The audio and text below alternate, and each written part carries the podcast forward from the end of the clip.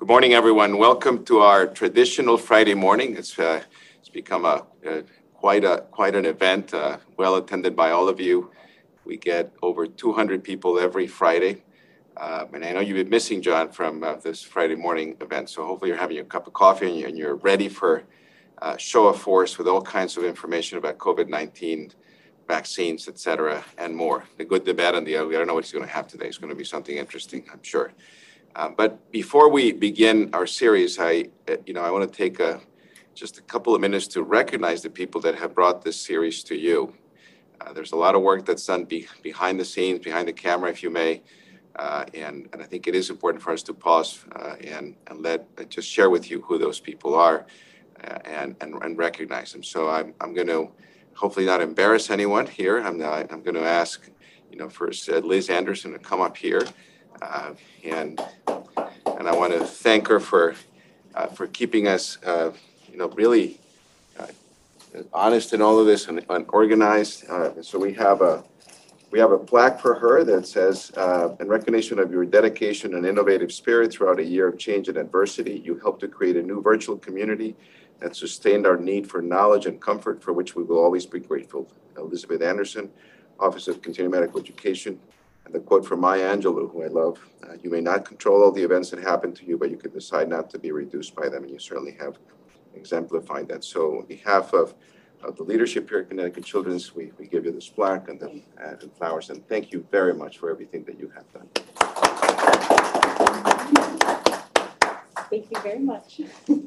All right, uh, and um, I'm going to ask Dr. Schreiber to come up, not to speak yet, but you know, and uh, again, John, uh, you uh, you came at a time that uh, you know he was somewhere else and showed up in my life and uh, has made my, my world enormously easier with his executive expertise in infectious disease, calm demeanor, and sound advice to all of you. I think all of you would agree with me.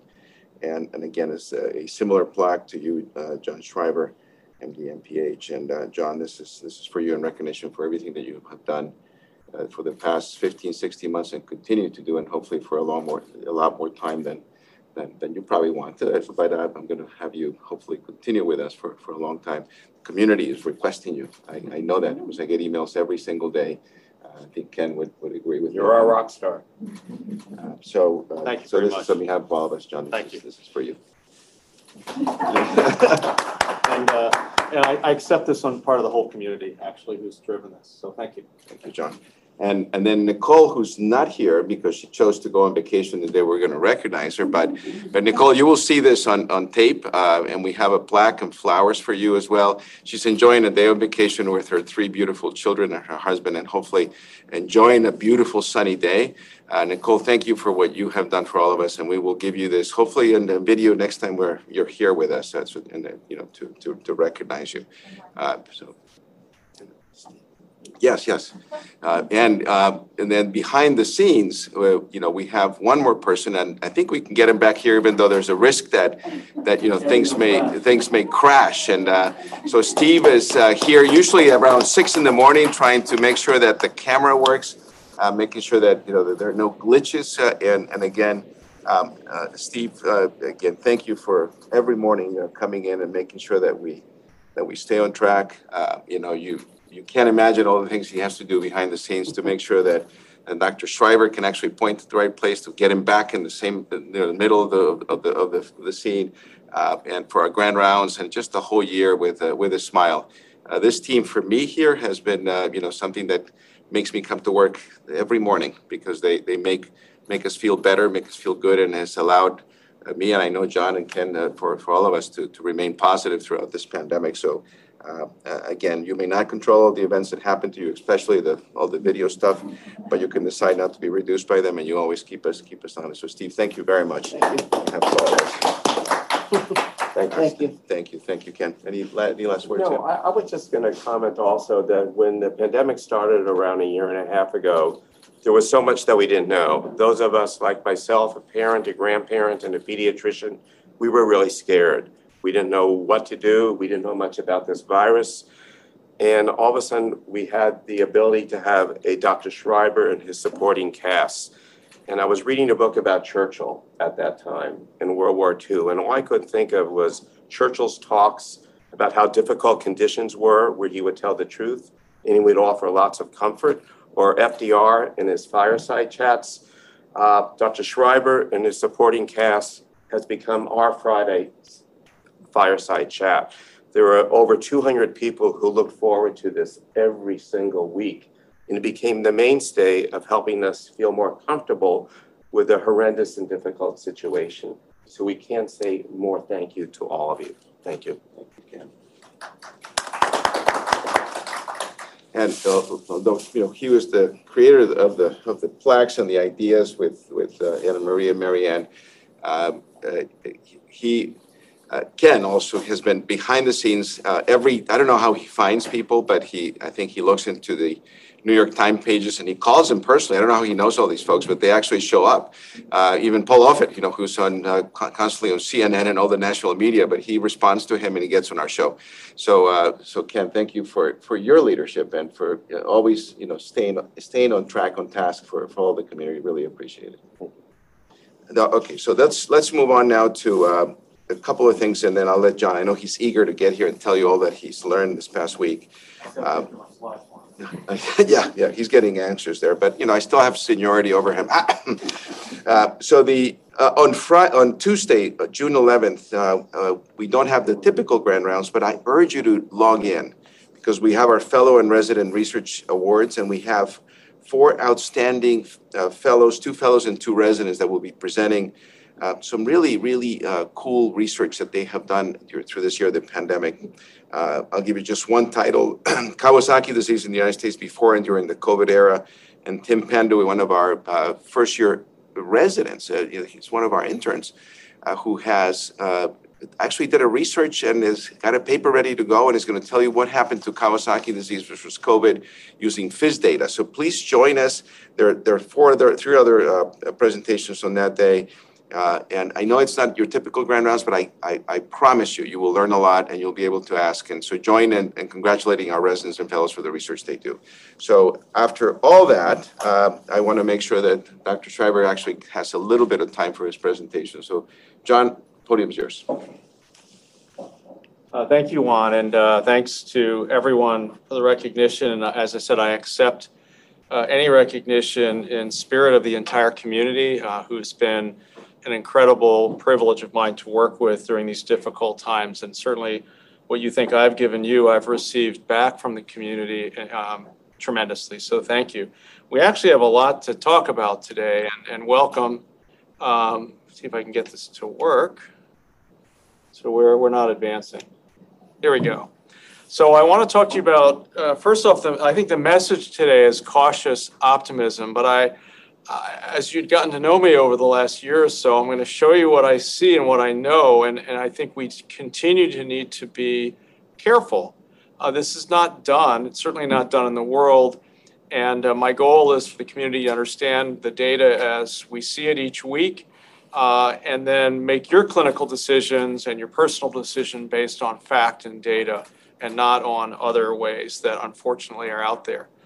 Um, in the United States, we're below 15,000 new cases a day. Uh, this is really the best it's been almost since the beginning of the pandemic. It's tremendously positive news, but it's still thousands of cases every day all over the country. So, I, if this was an influenza season, there'd be a lot of flu still. So, we kind of need to step back and recognize we have continued transmission of this organism all through the country um, in different geographic reason, regions good news, but we have work to do. Uh, this really needs to be in the hundreds across the country, and it's not.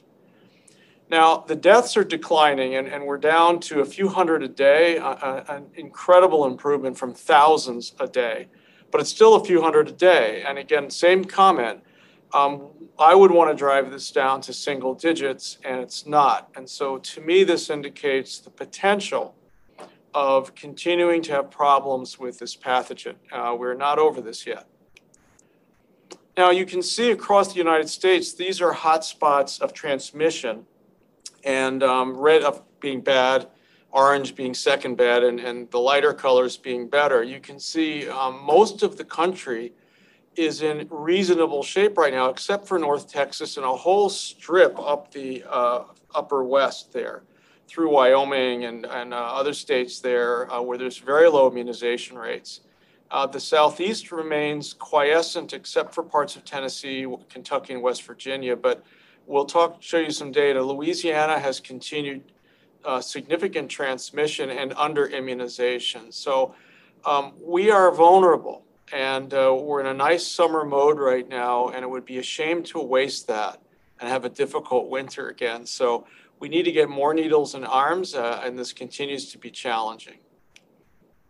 Uh, in Connecticut, um, remarkable improvements. The number of new cases um, by date, you can see it's really minuscule, um, much lower. Community transmission has dropped. Um, tremendous progress. I think if I could look on a national role model, it might be how Connecticut and parts of New England have responded to this pandemic. And now, with success, our economy is reopening, our hospitals are not full.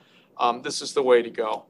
And you can see, remember, only three or four weeks ago, I showed you this Connecticut map and it was all orange and red. Look at it now. We have clearly controlled community spread. There are one or two counties, maybe one county, uh, where there's some uh, transmission that's active um, more than we would like. The test positivity rate is under 1%. This is where we dreamed that we would be uh, this summer, and we are. And again, a tribute to the entire community and the citizens of Connecticut who, in general, took this very seriously. We did what we needed to do to get this under control. Um, hospitalizations for COVID way down, um, and we have big capacity again in our ICUs. Uh, and again, good news. But you'll notice um, we still got 100 people with COVID in the hospitals across the state, maybe a little bit less now uh, this week. So uh, we got to keep watch on this, but we're in a much better place. Um, deaths in single digits this week. Uh, one or two, uh, it's just a great place for us to be, and I'll show you why that is shortly because it's our immunization rates in the high risk individuals. Um, this is, uh, in fact, here's the slide. This is our success in immunizing elderly 65 and above who'd had one dose, and 100% is those dark townships. I mean, we literally have uh, many towns where almost every um, individual who's 65 and above has been immunized. Tremendous success. We have a few townships that could do better, uh, and we need to work on that. But this is the reason our death rate and hospitalization rate is way down. So, yeah, vaccines work uh, and it, you actually have to use them, but they work. And so, just these data should be on every governor's desk in the country, and they should be emulating what happened here. And in the 15 to 44 age group, a, a, younger age group, we're actually doing pretty well with immunizations. This is young adults, except for the far eastern part of the state, and which needs some attention, and a couple of our big cities. So um, uh, important, we have some gaps. We still have work to do in this state. This uh, came from the uh, DPH presentation just a couple of days ago. We are moving towards 80% of Connecticut having at least one dose of vaccine. Um, 4 million doses administered, two and 2.2 first and one, almost 2 million second dose. It's remarkable and again among the best in the world for vaccine coverage, and it's why those graphs I showed you have improved so much. And um, the trick's going to be to watch carefully to see if variants or their breakthroughs and, and immunize or under immunized and really not stop our momentum. If you stop now, it's like the end of the race. I, I think I showed you a few months ago. It's a marathon. We're in the last quarter mile and you just stop the race. No, you don't. You keep running because we have work to do. And, and unfortunately, there's part of the country who stopped the race. Now, this is very important. Connecticut lags in immunizing young adult minorities. Uh, this is um, at least one dose of vaccine coverage, and you can see percents on the left. And then this is by date. It's going up, but particularly African American residents 16 to 34 are under immunized. We need, and, and Latinos as well compared to whites. And so we need to address this, you know, whether it's vans this summer, uh, going to neighborhoods or, or youth areas or basketball courts or whatever, we need to address this and fix this by the end of the summer. So come fall, we don't have this community having an outbreak again. So we have we've had great success. We have work to do. Now, the United States, remarkably, despite all of the dysfunctionality over the last year and a half, you know, we've done pretty good job. So we have 303 million doses of vaccine have been given to people in the United States. 140 million are fully vaccinated. Despite all the radio static and politics and you name it, you know we're moving in the right direction. So if you look at the columns there, you can see 52% of the population has gotten at least one dose and 42% are fully immunized. And you'd like to be around 70% having one dose and, and, and up a bit, you know, it's going to, take we're, we're running into a little bit of a brick wall. Our vaccination rates have dropped off, and I think the urgency some people feel has dropped off as well. But I'll show you some data, and, and again, as we get out there and give clear messages to our patients, providers, and population, uh, I think we will improve across the country, but the messages have to be clear. Now, um, you'll see, remember, um, when you look at total population, it's a little deceptive because we haven't licensed the vaccine yet for kids under 12. So these numbers are actually a little bit better for um, those who are uh, able to get the vaccine. Our numbers are pretty good. Um, and that's there. You can see percent of population 18 and above who've gotten immunized. 63% of the United States gotten one dose, and 53% of those who could get immunized uh, are fully vaccinated. This is not bad. Uh, and so, uh, and ditto, if you look at aged uh, elderly in the United States, 86% have gotten one dose, 75% fully vaccinated. This is why our death rate and the ICUs in the United States are not filled anymore. So I think this has been a success. Um, you can always look for flaws, and we have work to do, but I think we can be proud of this. We just have more work to do. Um, New England um, leads the United States in doses per 100,000 administered. I, let's look at this map. Uh, New England has been very successful. And I don't think it's because we're any less ornery than anywhere else in the country. I mean, you go to northern Maine, it's strong accents and, and stubborn people. And ditto with Massachusetts and Connecticut, everywhere. I think the messaging of the government and the healthcare industries and the hospitals and the medical schools has been very consistent. People appreciate that and, in general, respond to that. And I think you can see the, re- the result has been New England is in a good situation right now. This is not true in the Southeast, where there's a market under immunization at multiple age groups. And that is going to affect the entire United States because come fall, if they're under immunized and a new variant comes in, we're going to have a lot of infected people in that geography and that will spread. So um, we have work to do, and, and I'm not exactly sure. I guess I would sit down with all those governors and show them the data and uh, do whatever I needed to do at the federal level to assist them to improve these immunization rates. It doesn't help when state legislatures do political posturing. You may have watched on TV in Ohio, where I used to live, uh, Dr. Tenpenny, I don't remember exact name, uh, a doctor got up in front of the Ohio State Legislature and said, if you take the COVID vaccine, you will be magnetized. And, and I don't know if there's some, I have had the vaccine. Is there some metal? Somebody here, I have actually do have some metal that is magnetic. And I will tell you, okay, I'm not, it's not possible to get magnetized from this vaccine, but there were actually legislatures in the audience when she was talking. Oh, they were clapping. They thought it was like, so, you know, with that kind of craziness out there, we need to be unrelenting in sharing facts calmly without judgment and just saying, look, it's not magnetic chips don't fit in it. Uh, you can show that slide again. It's on, online. You know, the, the, the smallest NSA microchip can't fit through the needle. Uh, you know, we just have to be consistent because that stuff is just churning out there. And you can see it's affecting our immunization rates. This will affect New England come winter if we don't get this under control. Now, I'll give you an example of what I'm talking about. So I've been looking around counties that are under immunized and looking to see are we showing problems? The answer is yes. This is Lamb County, Texas, where you can see, let's see, my pointer works. Um, there, you can see they are in the middle of a surge. Their uh, immunization rate is 29% vaccinated. Uh, they have an enormous surge underway. Uh, and so far, deaths and hospitalizations aren't up, but that will change. Uh, and the elderly are under immunized there as well. So, you know, this is going to happen in pockets across the country where we have not efficiently um, gotten people immunized. And so We'll have to be very careful and keep watching. You know, ditto when you look at some of the counties and age groups in Connecticut. We've got to get that uh, taken care of. And the test positivity rate in Lamb County is 7%. That tells you the next few weeks are going to be bad for them. That's going to continue to increase. Ours is 0.7%. So big difference. Alabama, similarly, um, 29% are fully vaccinated.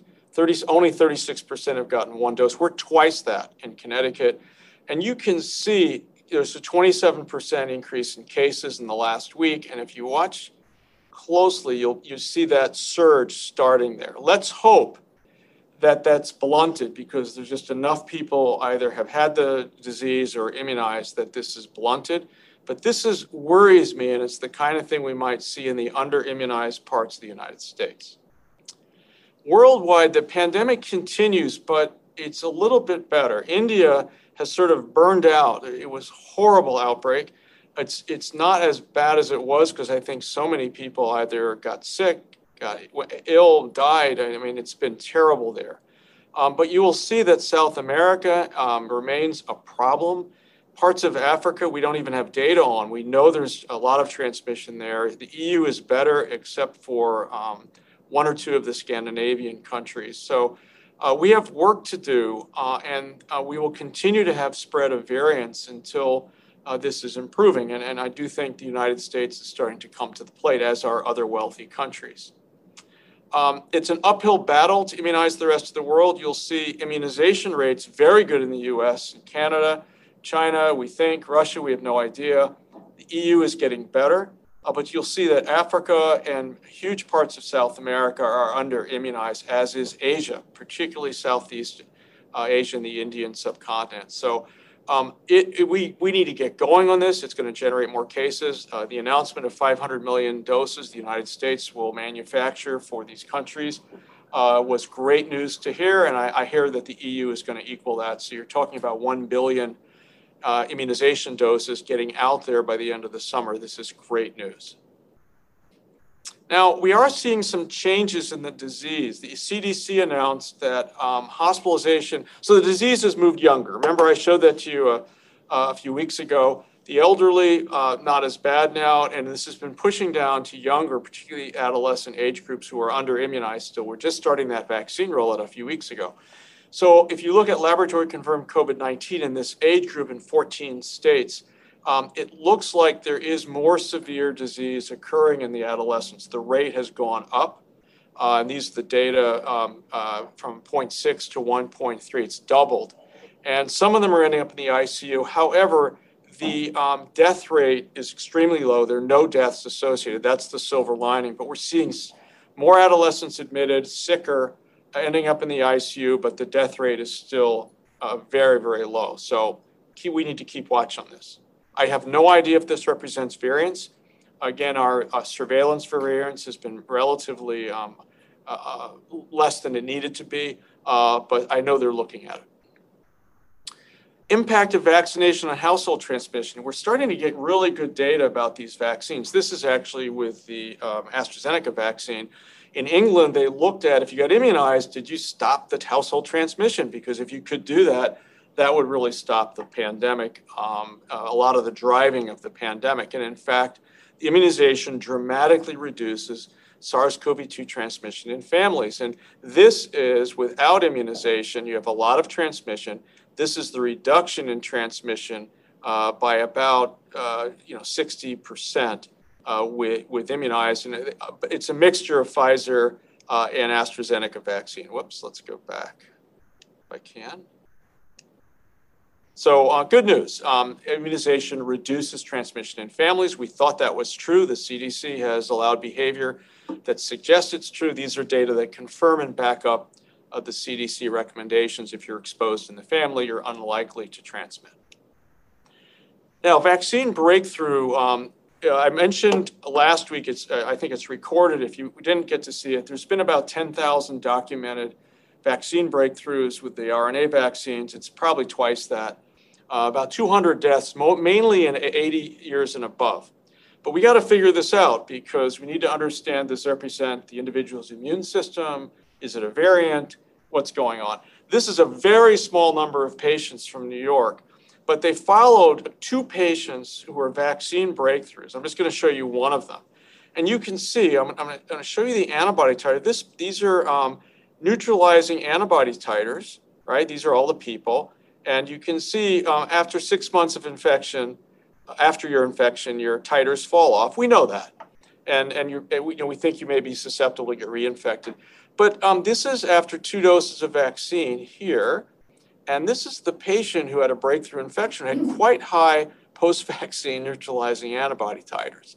So that was interesting. So they went and looked at, they actually did isolate the virus and they, they found that it had the E484K mutation and three other previously unreported mutations. So we know we're cranking out new variants uh, in domestically in the United States, and at least some of them appear to evade good neutralizing antibody titers.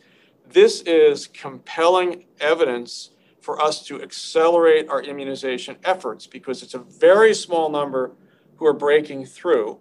And if most people don't, you can prevent transmission of a variant that might be resistant to the vaccine. So, um, very important. Another reason as we look people in the eye to say we need to immunize more. It's not all about you, it's about preventing this pandemic from taking off again this winter.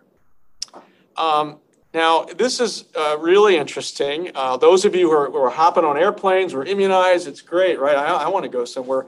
We booked a trip for 2022. I want you to know that. Feel, feeling that that if it's not better by then, I'm going anyway. Okay, um, but uh, this shows this is a great study in, in Qatar. They screened all passengers arriving and got all their immunization history and past infection history and did PCRs on 250,000 people coming into the country. It's quite amazing. And, um, and uh, they found, uh, despite being adequately immunized, a very small percent of those arriving were PCR positive. And um, in fact, this is the flow sheet, uh, 261,000. It's a little small, I apologize, but I want you to look at the arrow there. Those are the people with immunization history thousands, 31,000, and 195 were PCR positive. Now, you may have read in the paper today there's a cruise ship that had everybody immunized on it, and there were two positives on the cruise ship who were asymptomatic. So this we know this. So this documents that most people who are immunized are not going to asymptomatically transmit and acquire the organism, but a very small number could. So we know this, but now we have documentation of that, and it, it, again it makes you know, be cautious. If you are immunized, it is still possible for a very small number of us to acquire the infection asymptomatically, probably transmit it to the unimmunized. The good news is on, this cruise ship where there were two positive, everybody was immunized. It didn't spread as far as we know. So again, another reason for us to immunize as many as possible. I thought this was a great study in Qatar. I mean, the PCRs on 250,000 people with a documented history of immunization or not. Now, the Novavax vaccine, keep watch, that will be probably in front of the FDA shortly. Remember, that's a recombinant vaccine that has purified the spike protein. Uh, it's not um, an mRNA vaccine, it's actual protein. And the data have now come out from South Africa where they found uh, if you uh, were not infected with the South African variant, it was pretty, pretty protective in the 70s to 80s. However, if you were infected with the South African variant, the uh, protection declined to the 50s and 60s. It's not bad, but it's not as good as it should be. So we'll have to keep watch on this. Um, the B1351 variant is not dominant in the United States, but it's definitely here. When this vaccine is released, we'll have to watch carefully to see if we get breakthrough infections with people infected with this, this variant those of you who um, maybe watch the news or the, the not so news or the radical um, news uh, know that masks don't work, right? They've never worked. I'm going to show you some very interesting data. The fact is, they do work. And here's yet another paper showing that they work.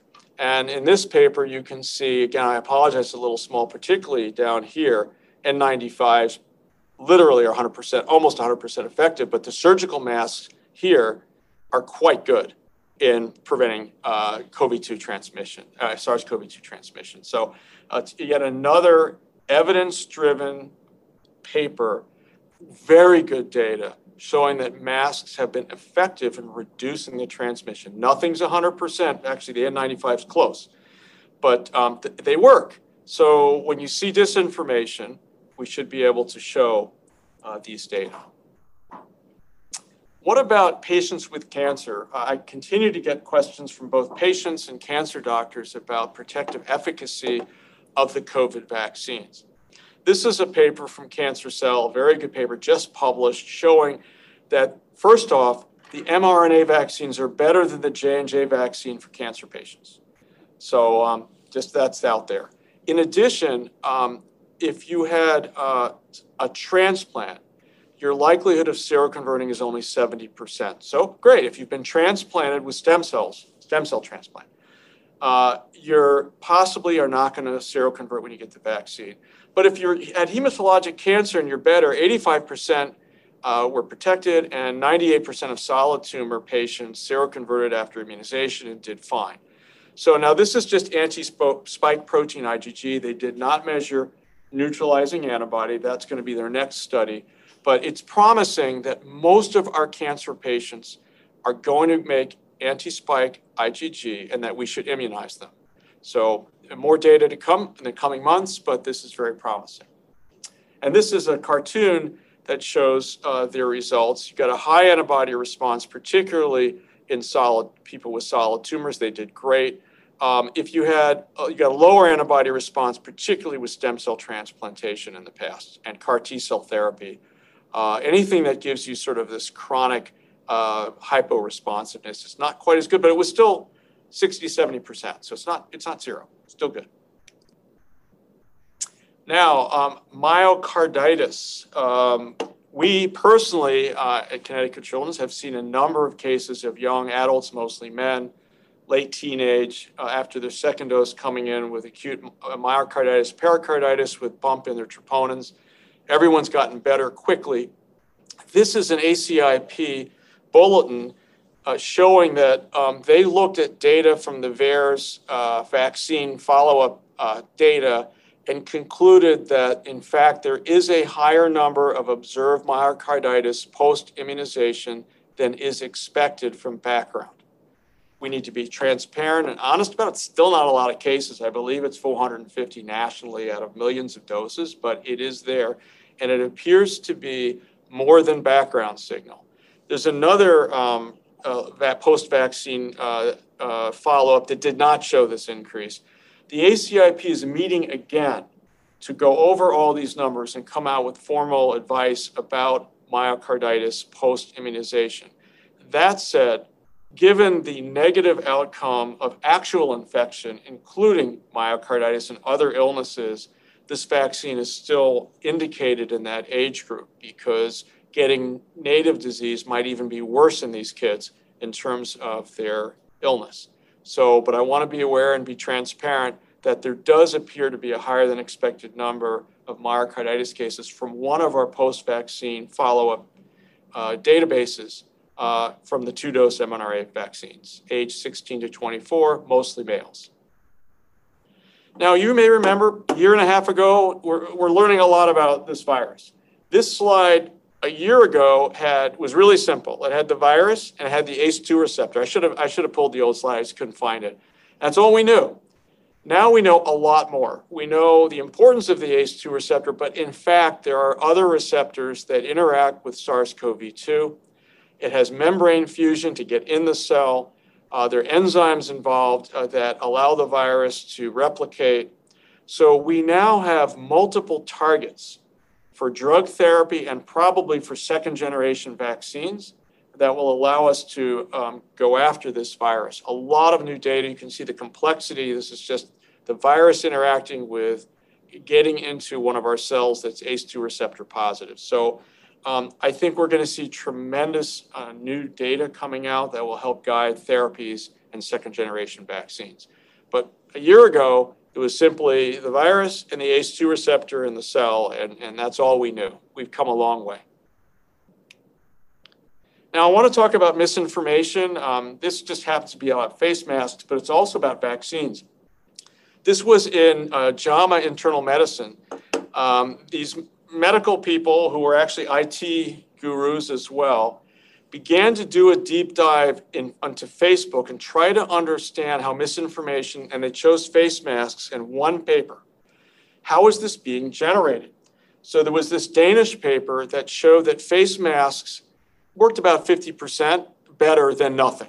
That's what the data were. It was actually not bad. And the reason it was only 50% is 50% of the people admitted they never wore them. Okay, it was 40, 47% of the people didn't actually wear the mask. So that was the paper. It's not. So what's happened is that bots or auto, automated software are deliberately being used on Facebook, linked to this paper to disseminate disinformation. Thousands of bots. So these are fake Facebook accounts that link to this paper and then generate messages as if it's from a person. Well, I knew this, and it's it's um, obviously malicious or from a foreign government or from internally. Uh, it's remarkable. This is a deliberate disinformation campaign. And let me show you what's linked. So we have automated software accounts on Facebook doing this. They actually discovered them. They could not track them back. Facebook can do that. We cannot. And this is an example of what was linked. So remember, this is that one Danish paper. You can go look at it. It showed a 50% reduction in infections if you wore a mask, but they had a really low prevalence rate, and half the people wouldn't wear their mask. So it's not a great paper. So they looked at conversations on Facebook, they looked at automated misinformation, and they determined the, the bots. And this is what was linked. So um, it appears that not only wearing a mask does not provide protection, but it leads to an increase in infections with other respiratory viruses. That's linked to this paper. It's not factual. The Danish study proves the ineffectiveness and harmfulness of wearing a mask. That's not correct. It's not in the paper but this is automatically linked anytime that paper is pulled up on Facebook. This is driven by an automated software. Um, corporate fact checkers are lying to you. All this serves their dystopian agenda, blah, blah, blah. Conspiracy stuff, that's shooting out when this paper is pulled. This is controlled by politicians to impose their behavior in all public spaces. The scientists are paid by world elites to lie to billions of people. Juan, I'd love to see that paycheck. Uh, it hasn't come yet. I don't know what elite we're talking about, but I'm not getting those checks. But this, that's being linked to this paper. And the recommendation wear surgical masks and other public health measures did not reduce the rate of infection among carriers and community with modest infection rate. That is erroneous. It reduced it by 50%. That's not correct. So um, this is uh, I, a very aggressive campaign. Ditto bots on vaccines. The same thing's happening with COVID vaccines. I cannot tell you whether this is from a foreign government or whether this is internal from malicious people or what, but we need to be aware this is happening and we need to be able to look people in the eye, tell them this is happening, and then you could pull up the study and say, look, the study actually doesn't show that. But we ha- this is work for us. We cannot let this go. This is very important for us to address. It's driving our vaccine hesitancy as well. I didn't show you the vaccine bots. It's similar stuff. So uh, this is from InfoWars. I, I look at it every week to amuse you and share it with you. But I think the latest one is that the use of the vaccine is actually a Nuremberg war crime. Uh, and that uh, Dr. Fauci, um, Bill Gates, and others should be tried for war crimes for pushing this dangerous vaccine and masks that don't work. And what's the first thing the U.S. should do now that COVID 19 is confirmed as a Wuhan bioweapon? arrest and prosecute Dr. Fauci and Bill Gates. I, I, know they both directly went to China and cloned the vaccine. I mean, it's crazy stuff. People believe this. It is out there and it's being pushed hard. Um, and you know whether it was engineered in Wuhan or not, I, I, don't really think Bill Gates or Fauci had much to do with that. But and then Houston Methodist um, is, ordering you to withhold adverse reactions after you get COVID vaccine. You may be aware that's a hospital that has mandated COVID, and there's 100 people who are refusing to do it, or 170 people, and it's reached the news and all this stuff. So this is not correct, by the way. Um, so uh, that's this is the latest on Infowars. And by the way, along the Nuremberg, you can see um, the individual running this website trying to sell his vitamins to you. Okay, so don't think this is a public service that's doing. This is all about making money, right? This is all about making money. It's very sad. And then um, here's another great paper to show all our patients, Cleveland Clinic, 99%, 99.7% of anybody hospitalized since January were unvaccinated. So if you're vaccinated, you're really, really unlikely to get hospitalized. And so, again, another reason uh, to get the vaccine. These are great data. Um, and so that's another thing to show our community. So, the good, the bad, the ugly, pandemic year two. Um, the USA is in good shape, getting better. Uh, rapid decline of some hot spots. New England is in good shape. Uh, we have, I just, we all live for the day where we would have improvement like this. 52% of the population is immunized, um, and it's going up every day, but not as fast as we would like. Connecticut's immunization levels have peaked. We're really among the best in the, in the USA and the world. We lag in young adults, Latino, and African American immunizations. We've got to fix that. The southeastern USA is significantly under immunized. It's a time bomb waiting to happen with variants coming in, uh, um, and we're going to need to address it. Vaccine hesitancy appears to be deliberately encouraged uh, with misinformation on social media platforms. Maybe next time I'll show you the bots and what they're pushing out. Automated software is pushing out about the vaccines. And the worldwide pandemic continues, especially in parts of Southeast Asia, South America. Our commitment of 500 million doses um, and starting to have leadership in this, along with the EU, uh, to immunize countries that can't afford it is critical. Um, I'm actually very excited that we've moved to this point and uh, I, I think that will help a lot. And we're clearly in a race to immunize to prevent emergence of more vaccine-resistant variants. And that New York study showing that one vaccine failure had three new mutations and one mutation we already knew about uh, is a warning sign for us to immunize because the less people who, who uh, would have this breakthrough infection, the more likely we will be safe. So that's what I had to share with you today, and we have time uh, for our questions.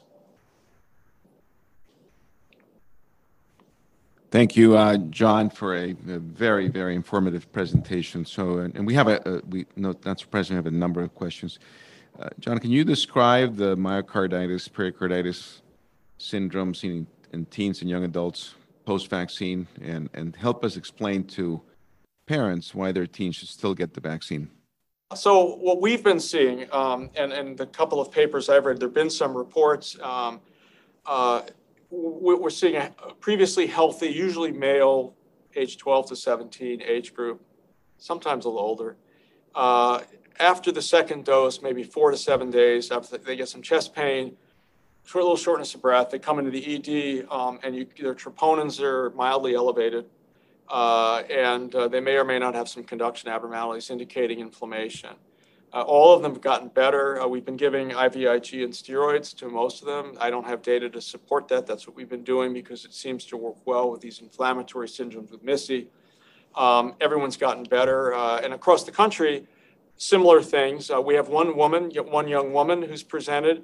And interestingly, um, she had previous viral myocarditis two years ago, presented after her second dose with a little bit of heart irritation as well. And so so I'm hypothesizing for you a number of different scenarios. Is it possible that these very small number of individuals actually had previous myocarditis uh, and we didn't know about it? Uh, and the vaccine causes irritation and inflammatory response to the vaccine, which is your normal immune response, and that somehow uh, in, you know, exacerbates a pre-existing uh, issue. I don't know the answer to that. Uh, could it be they had previous COVID that we don't know about, and, and, that's why they're having this robust response that's cardiac specific? I don't know the pathophysiology. Um, and it's also possible that at least some of the cases are not vaccine related. We have enterovirus in the community again. We actually have RSV. Stuff's happening again. It's possible there's another virus out there that could be part of this background. We, we just don't know. There's a lot of unknowns. I think the way to manage that with parents is complete honesty. Um, and I, I, will quote actually a parent I just had of one of our cases who happens to be a nurse and actually was uh, tremendous thinking out with me about this whole issue of vaccinating her, her child. And she said, You know, I've really been thinking about this. Her daughter was getting better. She had a bump in her troponins. She had some chest pain. She had been vaccinated a week before. And she said, Look, you know, as I read this, I'm not happy about this, but I got to tell you, I'm really worried what if you know we are genetically predisposed uh, to have a more serious response to these COVID antigens? What if my daughter had gotten natural infection? She could have been one of those kids who got in the ICU or got MIS-C or got severe carditis and, and very sick for months and months. So, you know, I'm thinking it's probably better she get vaccinated so she didn't get native disease. Uh, and uh, we'll have to figure out what we're going to do if a booster comes up. We'll have to discuss it. And I said, totally agree with you. I thought this was fantastic thought process for a parent, and that's sort of where I would, as we discussed with parents, that's sort of where I would land uh, with it. Um, and, and again, honesty and transparency. It's a very small number of cases. Again, millions of doses given, 400 cases nationally reported. So you know, it's not something that's going to be common. Uh, next question from Dr. Ramirez. Uh, any thoughts of current length of immunity after COVID vaccination? Most of us are six months out from vaccination, booster vaccine in the fall, winter question. So, length of immunity and revaccination. I mean, that's, that's a great question. And, and um, as we've gotten data, I've tried to share that with you. Remember that unfortunately, the vaccine's only X number of months old. So, so far, uh, it appears that six months is fine. There's a lot of neutralizing antibody in most people. Remember, there are also memory cells. I did show you some of those data. There are memory cells circulating still. So I'd say we probably have a, a year's worth of protection that we know about. I'm, I'm just going out on a limb um, in terms of other respiratory virus vaccines. Um, uh, you know, are we going to need a booster come next year to cover variants and to bump us up? Probably. Um, uh, and we'll see how that goes. So it's a good question, but I, am pretty confident we'll be good through the fall and winter. I'm six months out as well. Um, but we need to watch this, and we'll need to continue to get data from people every month. It's a new infection, and the vaccine's only been given out for six or seven months. So right now, it's still we still have immunity. We'll have to see in a year, year and a half. Next one's an interest, interesting uh, question commentary. Uh, it, we seem not to take into account those who have gotten the disease. They have a ro- robust immunogenic response for 10 months and should be included in the numbers contributing to herd immunity. Absolutely, and I, I think I agree with you. So the, the comment is, uh, pre, previously infected people are contributing to herd immunity. I would agree. Um, and I think that's one of the reasons that New England is in such good shape. And it's frankly one of the reasons the country at 50% immunization rate, uh, de- you know, depending on the geography, is doing well. So if you figure 20% of the people nationally, depending on geography, you know, it's very different depending on which part of the country. If 20% of the people got infected and are still immune and another 40, 50% are getting immunized, we probably are reaching a herd immunity level. I completely agree. Um, I, I, think I reiterate though, as I think back on, on um, some of the damage from this pandemic, had we not done our mitigating measures and we had 90% of the people had gone through natural infection, we would have had a couple of million deaths. And the hospitals would still be busting at the seams in the ICU. So I think absolutely, though, it should be considered. I, I do believe it's one of the reasons we're in better shape with all the immunization than the numbers might indicate is we had some pre-existing herd immunity. It's a good point. Uh, from Neil Stein, uh, should we start reporting the case rate for vaccinated persons separately from unvaccinated persons in addition to case rate for the entire population? Seems. It's a great point. Uh, the Cleveland Clinic teased that out. Um, I think it's a great point. We should be an interesting question commentary. Clearly, the vaccine is not magnetic, so that's good. We, I think we all agree with that. But there's other vaccines, there's other evidence to which we have not paid attention. The increase in young male vaccines getting myocarditis, which I think you just addressed that, John. Uh, I believe in Israel they have a study since they vaccinated all their upper school children showing 25 times the amount of myocarditis. Um, and then the, the commentary is the fact that Pfizer had statistics to show that those who have had the disease don't gain any immunity from the vaccine beyond their natural immunity? Well, I, let me let me. So I did show you last week. If you pull, if you hadn't seen it, um, the data you're talking about are, are really intriguing, and I think will guide our immunization strategy.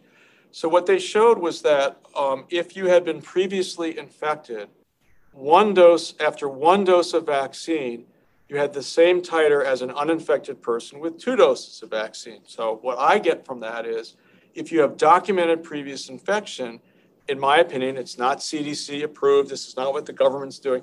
In my opinion, one dose will lead to protection for you if you've been previously infected. Those data seem pretty clear. I think that's what you're talking about. So I do think at some point that could inform our vaccine strategy and probably save some doses and probably save some, some of the more overly vigorous um, immune response after two doses of somebody previously infected. Those data look really good. So again, two doses, uninfected, pretty much the same as a previously infected in one dose in terms of neutralizing antibody titer.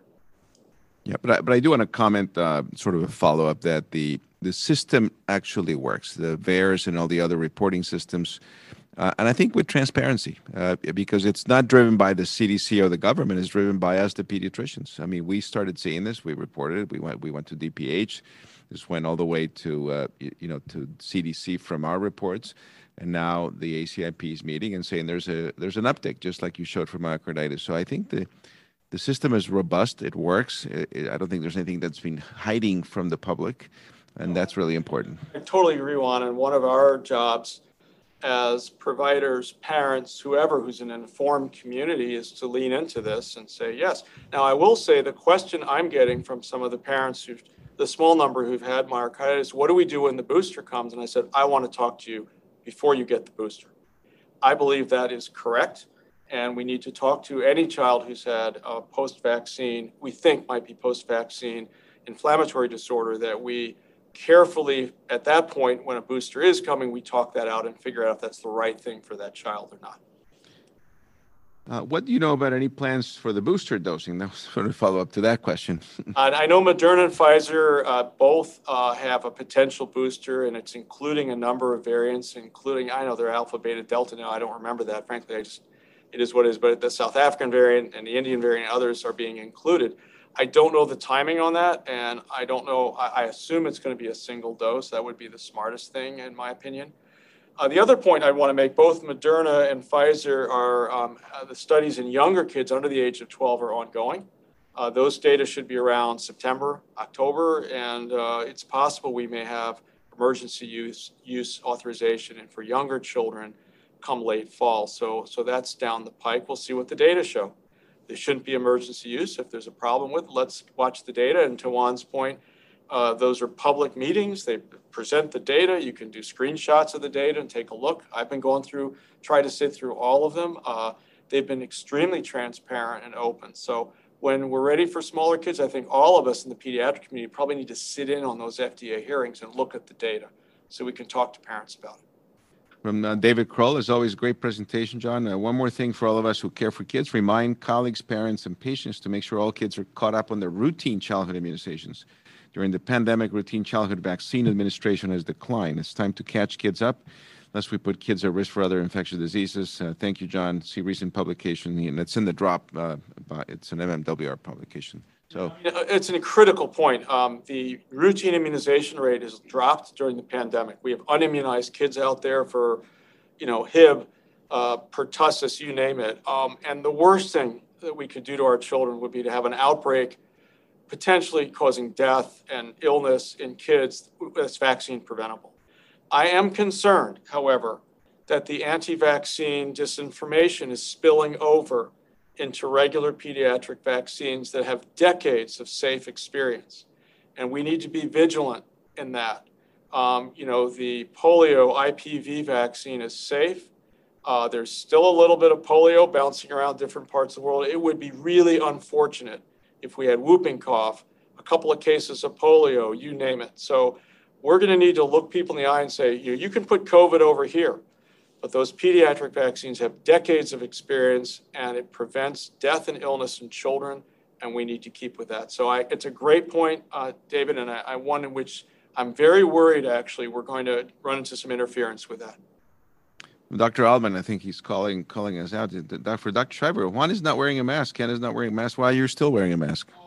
I'll tell you why. So it's a great point. Um, I do wear a mask, and uh, and uh, I, I, tend not to shake hands still. And the way I look on it is, if you look at the break, again, data driven, there were 10,000 breakthrough infections. They're mostly in older people, okay?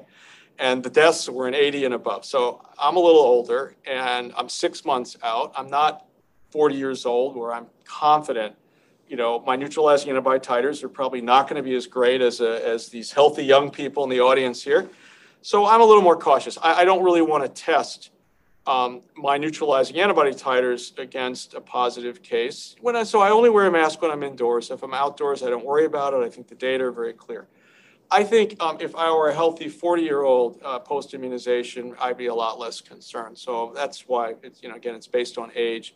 Uh, and, uh, and also my spouse is high risk. So I, I tend to be cautious. Clarify that uh, we are wearing the mask. It's just when I was on, I was at the podium uh, I was at the podium. I, I took it off for the for the presentation. Uh, yes, we are. We wear the mask. We're wearing masks. We follow We're the rules. PPEs. Um, I, I think, you know, we, we're, when I'm speaking and these people are 25 feet away, um, uh, we're comfortable doing that. And we have very good, there's vents going and the whole bit. So mask behind the scene here, so that just so that you know. So thank you, Arnie, for calling us out. Um, Jennifer Twachtman, uh, is there data on the rate of adverse reactions in people who previously had COVID versus those who did not have COVID before being vaccinated? You know, I, I, it's a great question. Um, it's anecdotal. I, there probably is. I just haven't seen it. Um, anecdotally, it appears that some people with previous infections seem to have a more vigorous um, uh, reaction after the second dose, but I, can't show you those data, and it's. A, I'll look for next time. Okay, I'll see if I can actually find a paper that's done that. So far, I haven't been able to find that. Great question. There are uh, questions we're not going to get through. Uh, uh, what is the current timeline for vaccine approval for babies and young children? I mentioned, so uh, Moderna and Pfizer generating data starting now this summer. They've already enrolled kids down to, uh, different, depending on the vaccine, I think some down to six months, but two is the age I've heard. I think we'll have the data in September, uh, and then the FDA will need to review all those data in the ACIP. So I think the timeline would be by the end of the year if the data look that it's efficacious and safe. The Moderna data down to age 12 was quite good. I showed that to you a couple weeks ago. It's very efficacious. There were very few side effects. They actually didn't see any uh, myocarditis, and so um, the Moderna data looked good down to 12. Great comment here. Asymptomatic PCR positive, incidental finding in fully vaccinated patient with very low contact risk profile. Do they actually have COVID? Should we start practic- practically start differentiating between simply PCR test positive clinical infection? We do this with other infections like TB and Lyme. I do recognize apples and oranges, but are similar practical significance. You know, it's a good question. So if you look at the cruise ship, two positive immunized people, PCR positive, you know, 1,000 immunized, not PCR positive. Was there any transmission among immunized? Probably not. Could those vaccine immunized individuals who are PCR positive transmit to unimmunized? I do not. We simply don't know. We don't know whether that was the, the virus, because they had an immune response, was the virus ineffective and just sort of slowly, slightly replicating? We simply don't know the answer to that, and we do need to know that. We need to know, are the vaccine failure viral titers higher, lower? Could they transmit? Are they not able to transmit? At the moment, in my opinion, we probably need to assume that if you're breakthrough PCR positive and you're not ill, but you were vaccinated, that you're asymptomatically infected and that the possibility of transmission is real. So that is also the reason to Dr. Salazar's point why in hospital environment and in the environment we're working, we are still wearing masks, even though the majority of us are immunized.